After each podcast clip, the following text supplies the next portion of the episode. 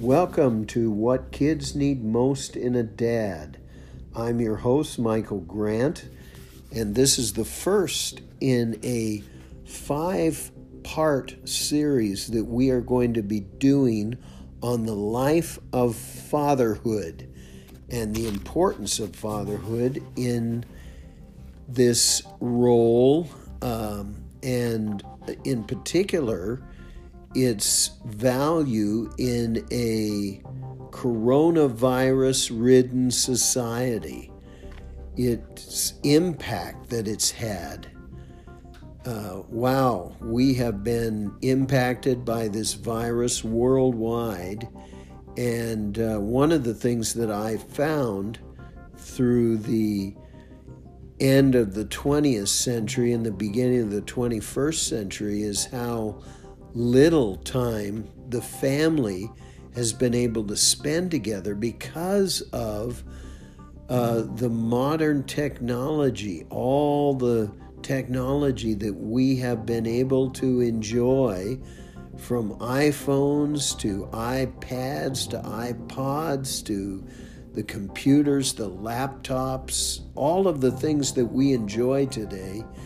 And but it seems like these um, technological advances have not only brought us great uh, knowledge, they have also driven us further and further away from the family and from the family unit if we are truly honest with ourselves.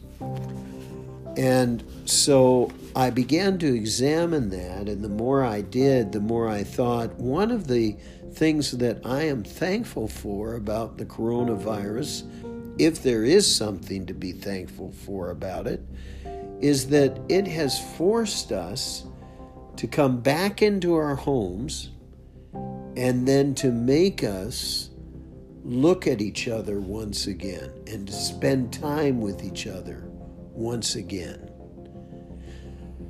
And that's a good thing. There's nothing wrong with that.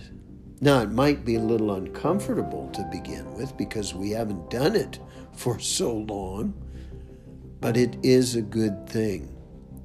And so that has helped me uh, come to want to do a podcast entitled What Kids Need Most in a Dad. And I hope that you will uh, join with me and share this with your friends and share it with your family and uh, and just let them know about this podcast. You can you can do that. Share my name, uh, Michael Grant. I think it's Michael Grant one on fa- on Facebook, and I'm also on Twitter. And uh, you can email me at uh, pm and pk 2014 at gmail.com. I love to receive your comments and questions and quibbles and queries, anything that you'd like to talk about, you can email me there and just let me know. But just share this and and let people know about this podcast and let let the conversation begin as we begin this first important topic today on just add water and mix the myth of instant fathering.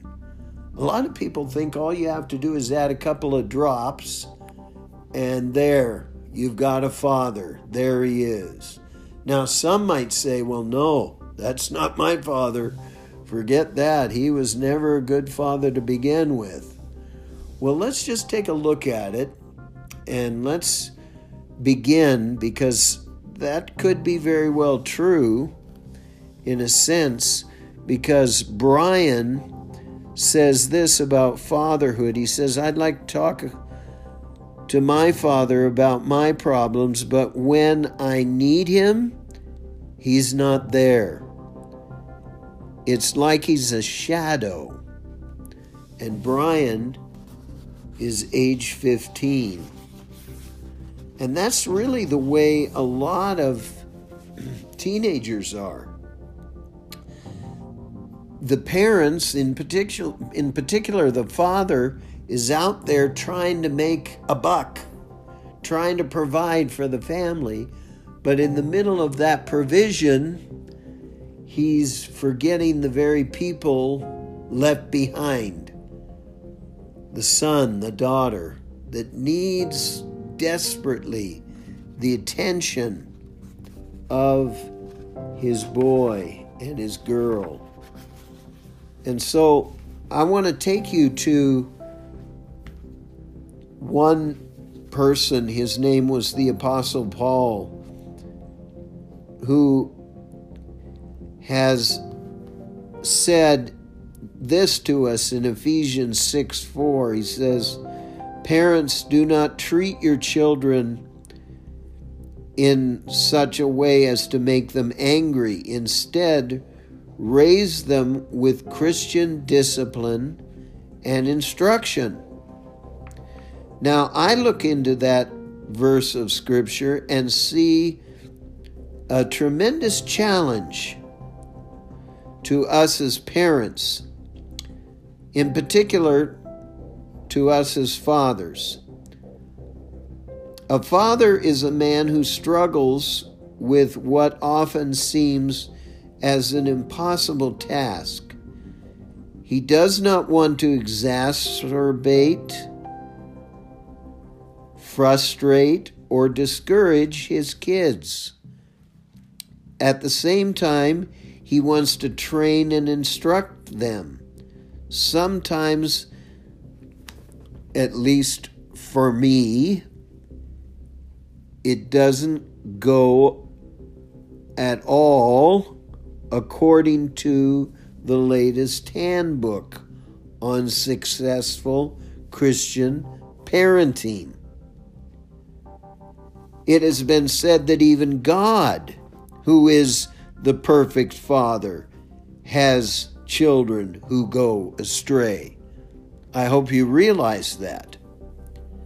A father is a man who agonizes over what he could have done differently and weeps when his children go astray, but who still trusts and hopes that maybe, like the prodigal son, if you've heard that story or remember that story that Jesus talks about, that they will return home. Then, too, a father is a man who is always learning how to love. He knows that his love must grow and must change because his children change. A father relishes those small moments.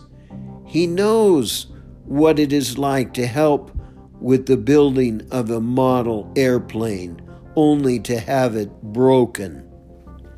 And he also knows what it's like to help his teenage daughter mend her broken heart when her first romance doesn't work out. A father knows that everything is important. He knows that nothing is permanent each moment counts, but no moment counts too much. A father knows how precious time is, not quality time, but just time in its fullness and essence. A father is one who realizes the importance of being there to watch his son do his first dive off the high board. A father knows the thrill of watching his daughter ride her bicycle the first time. I remember that myself. I helped my daughter ride her bike down the street and saw her crash so many times, but I remember her first time riding that bike down the street the very first time. It was so exciting. A father knows the mixed emotions of seeing his teenagers learn how to drive As he hands them the car keys, he launches them on a new rite of passage. Those keys open the door to a different future for his children, one over which dad has far less control. The independence he has been trying to develop for so many years has just arrived on a tiny piece of paper stamped driver's license. For fathers of newly licensed teenagers, the familiar line from, uh, you know, this commercial that says, Now the excitement really begins, pops up in his head, maybe. A father knows the tenderness of having his daughter sit on his lap with her arms around his neck. Then it seems only a few moments later when her arms around when her arms are around someone else's at an altar and she is pledging herself to a new life in which he must play a different and separate role. Above all else, a father is a man who is honest enough to realize that he has to be more than just a good man. The psalmist David, for example, was a very good man. In fact, a man after God's own heart, according to Acts 13:22, but he struggled deeply in his role as a father. Likewise, Eli the priest was a godly man, but the scriptures remind us that the sons of Eli were almost worthless. It says in 1 Samuel 2, verse 12 we dare not underestimate the complexity of the task before us. A father is a man, my friend, who believes that there is a God who gave him his children as a gift and who loves them even more than he does. A Christian father does his best all the while trusting the Father of all fathers to work his perfect plan in all their lives. A father is a man who feels and shares and cries, who laughs and wrestles and hopes. He's a man who listens even when he doesn't understand. He's a man who listens even when he doesn't feel like it and he's weary. He stops doing what he thinks is important to do something else that may be even more important. A father is a man who is honest enough to realize that his responsibilities must determine his priorities.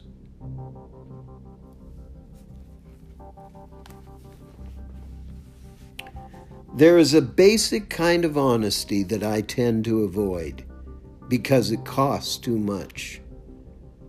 Yet I am constantly drawn to embracing that kind of honesty.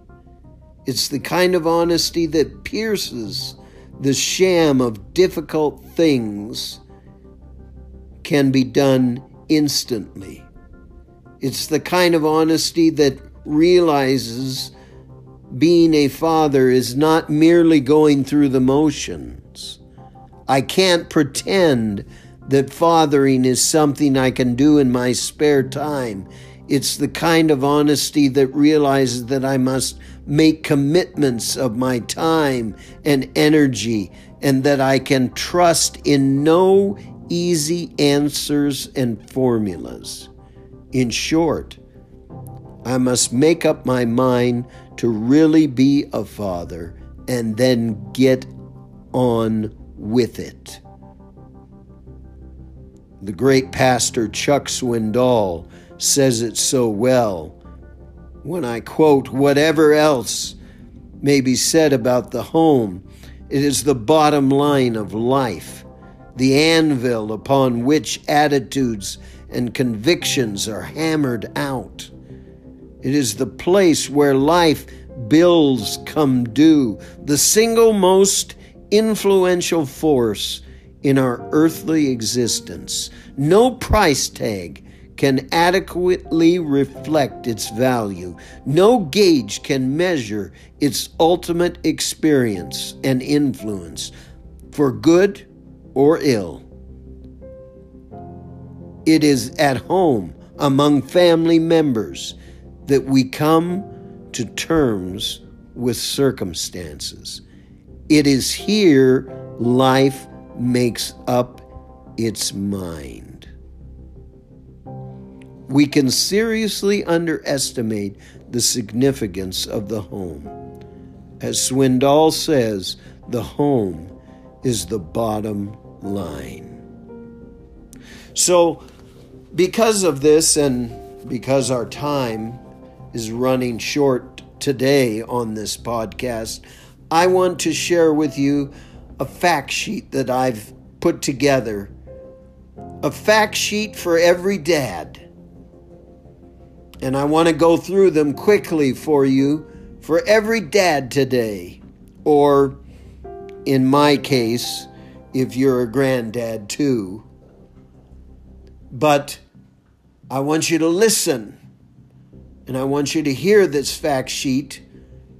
And maybe they will resonate with each one of you, or maybe with your family, or maybe if you're even a child or a son or a daughter today, maybe they'll resonate with you. Listen up as I share these. Fact number one I'm a dad. Even on the mornings when I don't feel like it, even when I know I blew it, even when I think I'd rather be doing something else. The central fact of my existence is that I'm a husband and a father. There are responsibilities, joys, and sorrows that come with the territory. Fact two the home is the single most important influence on a family. I can delegate a lot of my responsibilities at work, but I cannot delegate my hopes for my family. The primary values, attitudes, skills, and competencies that my children will grow up with will be learned and not learned in my home. Fact three, because of its inherent difficulty and importance, fathering is the most dignified role I will ever play. Over the years, the dignity of fathers and fathering has been eroded. Television and other places like the internet has portrayed fathers as buffoons, absentee workaholics, or permissive nice guys who don't have a significant value or ethic in their heads. It is no wonder that many men have ceased to devote the kind of time and energy that in the task of real fathering that it demands. Fact four being a parent is one of the greatest sources of joy we can ever know. I really believe that. Murphy's Law notwithstanding, there are the impossible moments, but there are also those moments where fathering is just plain fun. Fact five we can all improve. There are some basic and vital ingredients to good parenting which are essential. We can learn what these are and use them. Parenting is not some stoic arc form that can be understood by only a few. With effort, we can all become much better, my friend. Fact six everyone is unique. Our children are unique, and so are we. As we continue to learn from each other, we must accept our uniqueness and discover creative ways to understand and respect one another. Fact seven, and finally, it is difficult to be a good parent. There are no magic portions or formulas. One of the great myths in our society is that we can be parents without real investments of time and energy. The truth is, and it's a great truth, is that there is no substitute for investment of time and effort.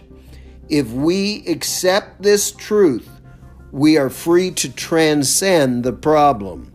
Once we have genuinely realized that being a quality father or mother is difficult, then the problem no longer matters. We can get on with what we have to do, and that is what the rest of our time together on this podcast is all about my friend. So, as we close off today, and as we end this program, I want to remind you share this pro- podcast with as many people as you possibly can. Again, I'm on Facebook under Michael Grant 1, I believe, and I'm on Twitter you can reach me on my email, which is pm and pk 2014 at gmail.com. And just start sharing this to everybody, your friends and family alike. Start letting them know that we are starting this podcast called What Kids Need Most in a Dad. And I'm excited to be sharing this with you. There'll be more. Uh, principles to be shared next time. I'll be with you within probably a week week's time period to share more important information and principles for you dads and I look forward to it again. And so let's get back together again and share some more on what kids need most in a dad.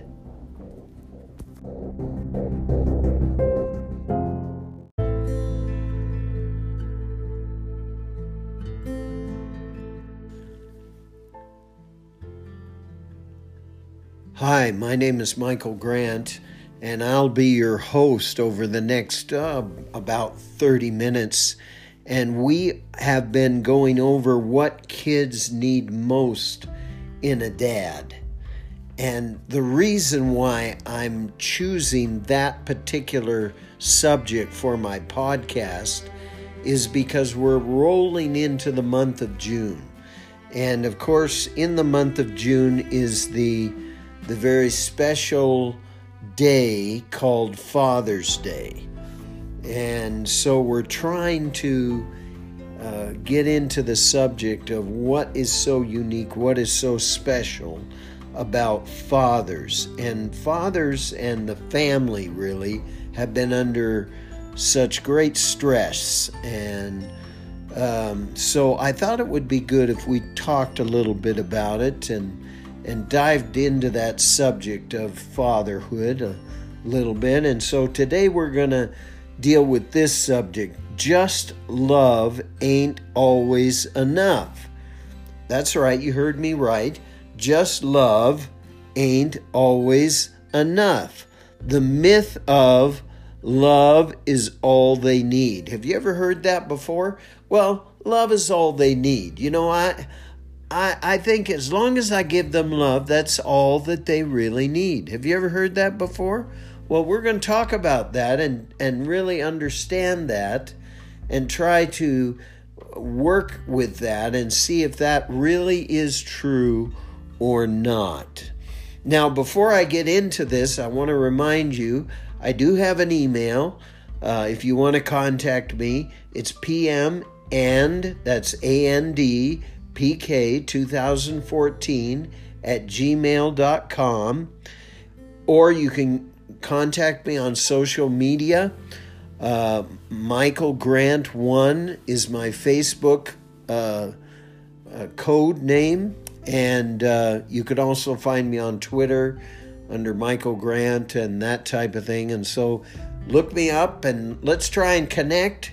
Um, definitely email me and get in touch with me. Look at I want to know if I'm if I'm hitting the right things, if you're understanding what I'm talking about, and share this podcast share it with your friends and your family and uh, let them know what's going on and what we're talking about and see if they enjoy it, see if they're liking what we're talking about on this on this program. It's very very important what is being shared because um, this is a subject of hope today. It really is. It's a, a subject of hope and what I'm offering is some practical encouragement uh, about fathering and the, the responsibility of fathering. And hopefully, I'm going to be showing you that though it's it's uh, it's not easy being a dad today. It's a struggle. It's a challenge. It can be an exciting adventure and well worth the effort. But it's going to take some commitment, it's going to take enthusiasm, it's going to take some skill and imagination blended with some unique love and authority and all those things together. And that's what brings up this powerful and beautiful person called Dad.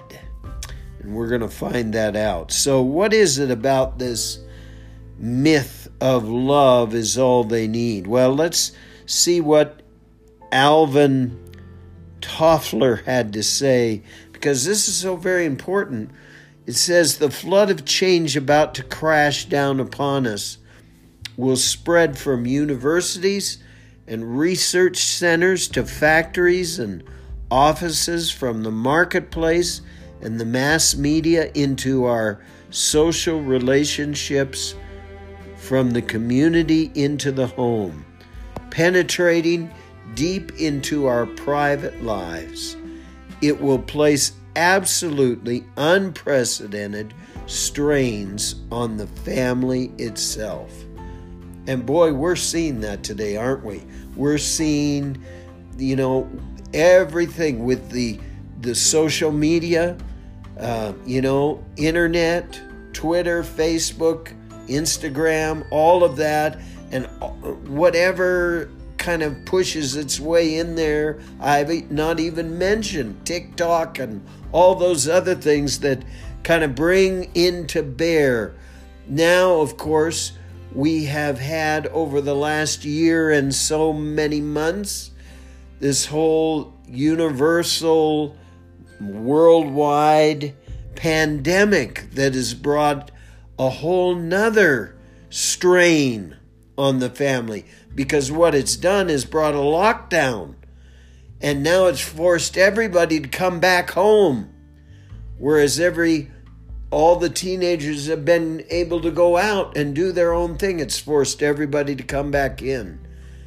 And it's forced families to sit at the table or to sit together.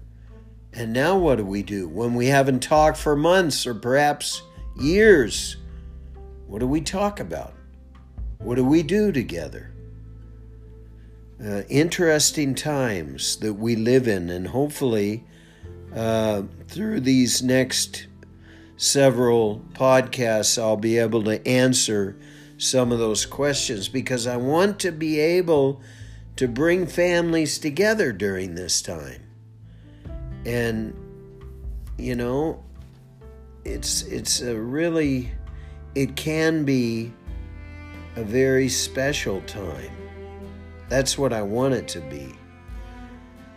The Apostle Paul says, My prayer for you is that you may have still more love, a love that is full of knowledge and wise insight.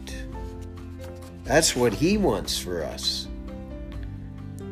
That's a translation of the J.B. Phillips Bible of Philippians 1 9. And it gave me the courage to tackle what I'm talking about this most deceiving myth of all regarding fatherhood. This myth is deceiving because it sounds so right.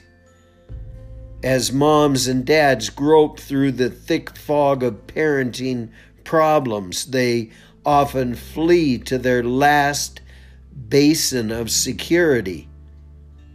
We may fail to fulfill the image of super dad or super mom. We may fail short of servant leadership but we can always hold tight to the idea of what really matters the absolute bottom line love.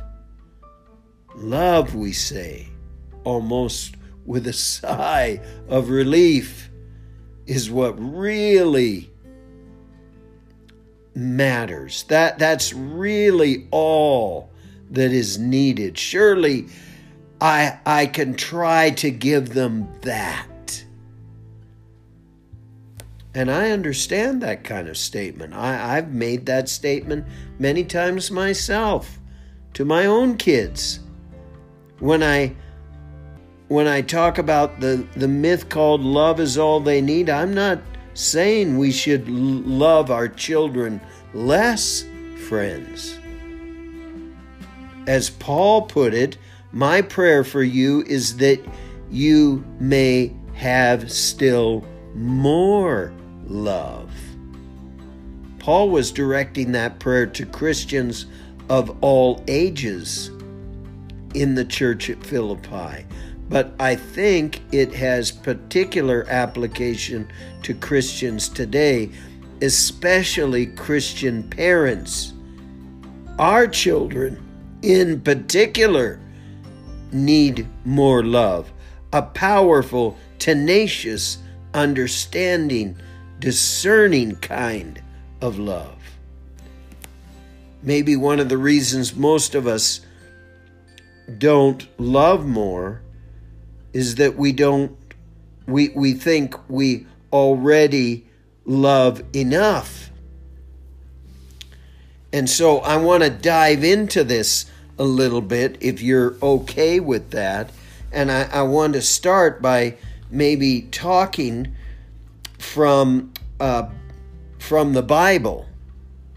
And I want to go to a passage found in in First John chapter 4 and verse 4 and four, uh, sorry, verse uh, 7 and 8. It says, Beloved, let us love one another for love is of God, and everyone who loves is born of God and knows God. He who does not love does not know God, for God is love.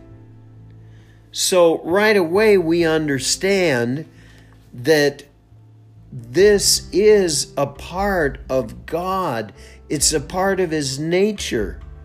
God is love. So we're not talking about something that is unfamiliar to who God is. And if you're a Christian, then it should not be unfamiliar to your nature, then, or my nature. The problem is, like you and I, when we get into problems, that's when it hits right at home, if I can call it that. And we all have problems. Look at, I come from a divorced background. My mom and dad divorced before I was 14 years old. My dad left, and he had already been married, I don't know how many times before he met my mother. And I married my first wife thinking I was going to be married for life, and then she committed adultery on me. And so I had to, uh, we had to divorce, and I had three children, three beautiful children from my first marriage. And I was thinking I didn't want to go through that. And yet it was painful. It was extremely painful. And I don't want anybody to go through that. It was a it was a huge problem. We all go through problems. That's what I'm talking about. And they're sometimes they're they're so very painful. And and yet we talk about this thing called love. And we say, yeah, but shouldn't love shouldn't that be all that there is to deal with it? Shouldn't that deal with the problem? No, it does not, friend. That is not the fix all. Love is not always the fix all to all the problems in our lives. It doesn't always fix it all. What fixes all our problems, what brings us to a better understanding of life, is how we solve problems. How do we get past problems? Problem solving and the ability to solve problems is so very important. And so that's what I want to talk to you about quickly here um, as we get into this um, podcast today. Six steps for problem solvers. Because this will help you as a family, it will help you as a father, it will help you as a couple. It will help you as children if you understand how to solve problems. Number one, the first step in problem solving, believe it or not, is accepting the problem. Many people don't become good problem solvers because they avoid admitting there really is a problem. You take your first step when you face reality and see that indeed there is a problem. It's kind of like some people think they want to deny there's a problem. Have you ever been in a situation like that? There's an elephant in the room, but nobody wants to talk about it.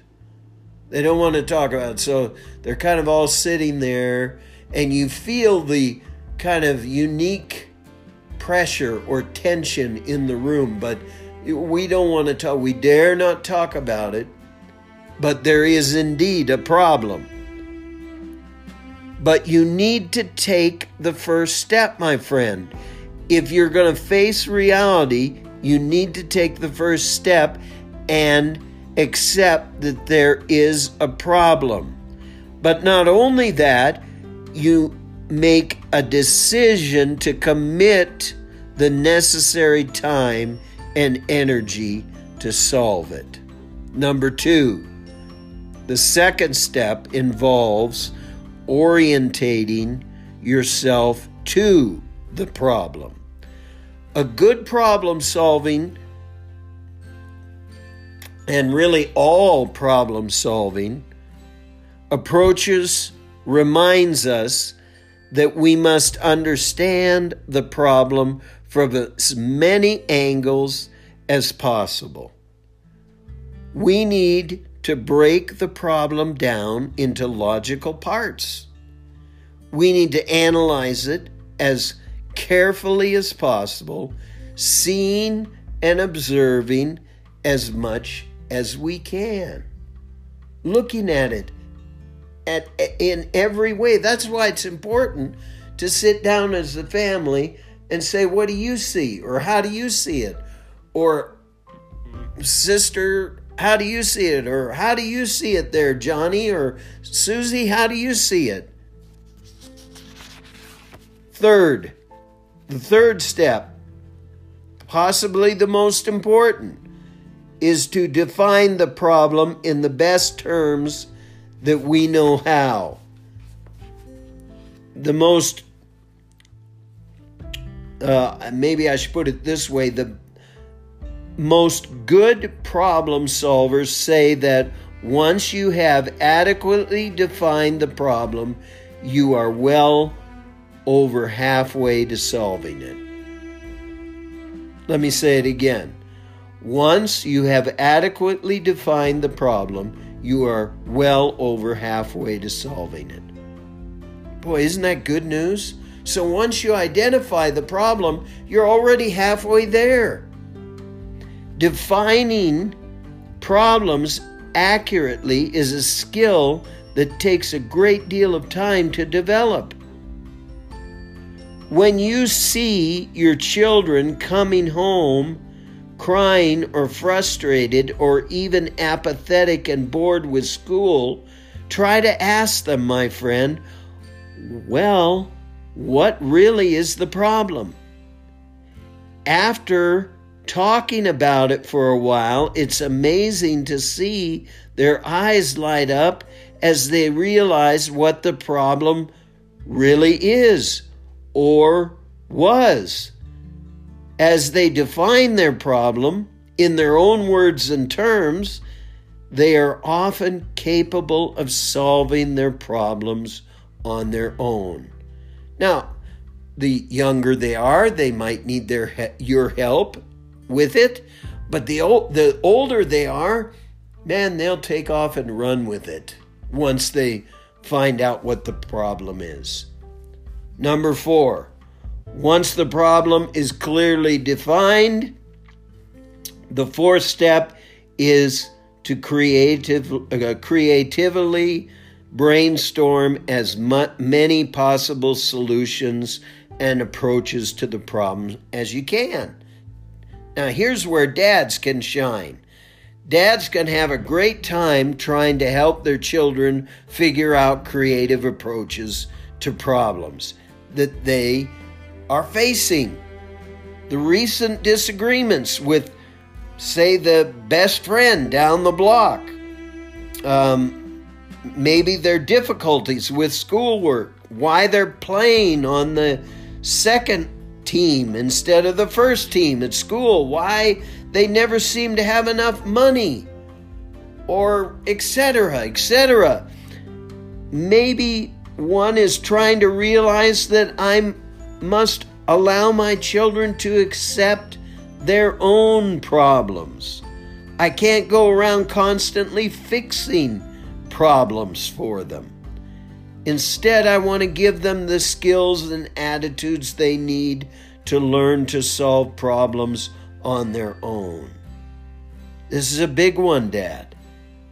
It doesn't do them any good or me for that matter, to lose my cool over their inability to solve a problem and then step in to solve it for them. Problem solving is one of the most important skills I want them to learn as they grow up. Number five. The fifth in this problem solving is to select one of the many ideas that I have suggested.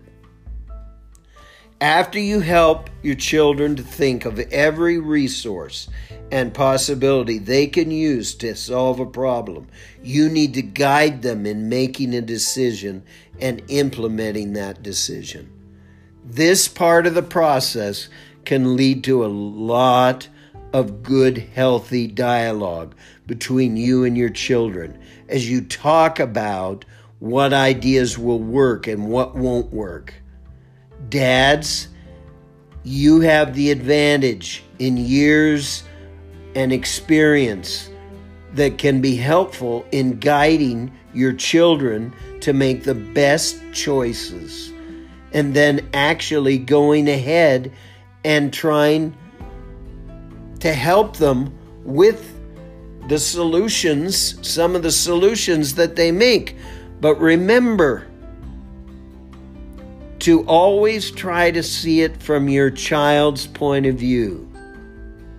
And remember, whether you're dad or, like in my case, sometimes a papa or an oma or an omi, if you're that from that a, a part of the you know, uh, place, or grandma, grandpa makes no difference. Don't jam your solution down their throat. If you do, you are simply back to playing Mr. Fix It again. Number six, this is the final step, and it's called evaluation. Did the solution to the problem work or not? This is critical. After your children have given the problem their best shot, get together with them and measure the results. Did the solution fail or succeed? If the solution failed, help your children realize that that is not what it's all about. It's the learning process. The idea failed. They did not. Did you hear what I just said? The idea failed. They didn't fail. Help them realize that when solving problems, failure is a natural part of the process. Help them retrace their steps back through the problem solving process that they have done and to analyze where it went wrong. Help them define the problem still more accurately and select another idea. Repeat the process. Emphasize that because one solution fails, it doesn't make your children failures. A failure is someone who quits and gives up. The successful person keeps trying many solutions until the right one works. Listen, Babe Ruth failed many times at bat until he finally became the great batter that he was. You can tell him that. Babe Ruth was not known as a great hitter. And he was known as a failure at the at the batter, at the the the home base, at the home plate before he became a great known hitter. But I'm very serious when I say teaching problem solving attitudes and attitudes and skills to your children is one of the most important things we can do to equip our children for the future. And that's why I say that you ju- that just love ain't always enough. We must equip our kids with know-how, the kind of knowledge that demonstrates itself with proper attitudes and skills. And that's why um, I go back to the beginning again and tell you that the author says, um, according to J.B. Phillips, that he says in the uh, in that prayer, my prayer for you is that you may still have more love, a love that is full of knowledge and wise insight. Now, listen to me when I say this.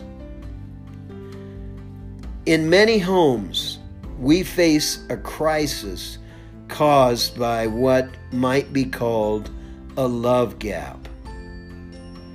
But still, one of those, but I'm still one of those who believes that a time of crisis brings the greatest opportunity. The Chinese understand this. If you separate the two Chinese characters that spell the word crisis, you get the words dangerous opportunity. In the most real sense, there has never been a time of greater opportunity to do more loving within the family circle than today, my friend. So I want you to think about this. Get your family together and think about this as we close off. What do kids need most in a dad? And I want you to remember to share this podcast with your family and friends. I'm so glad you joined me today, and I am so happy that I'm able to share this with you today. And I hope you will join me next time on another edition of What Kids Need Most in a Dad.